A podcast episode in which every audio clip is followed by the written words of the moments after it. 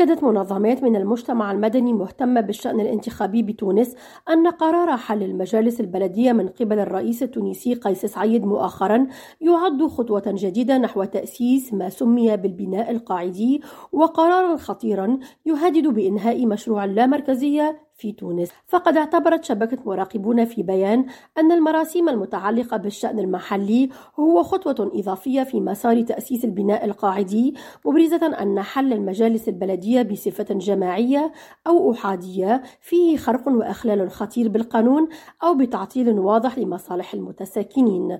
وحذرت شبكة مراقبون من مغبة الانزلاق إلى مربعات العنف والمحاكمات الشعبية التي يمكن أن تسلط على رؤساء وأعضاء المجالس البلدية بتونس على إثر قرارات حل هذه المجالس.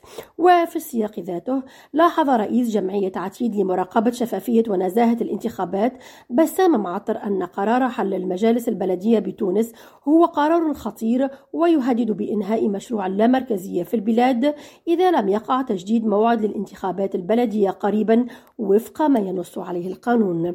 وتجدر الإشارة إلى أن الرئيس التونسي قيس سعيد أصدر أمرا نشرت مراسيمه الرائد الرسمي للجمهورية التونسية يقضي بحل المجالس البلدية وعددها 350 بلدية، وتنقيح القانون الأساسي المتعلق بالانتخابات والاستفتاء وتنظيم انتخابات المجالس المحلية وتركيبة المجالس الجهوية ومجالس الأقاليم بالبلاد. نرجس بديرة، ريم راجو، تونس.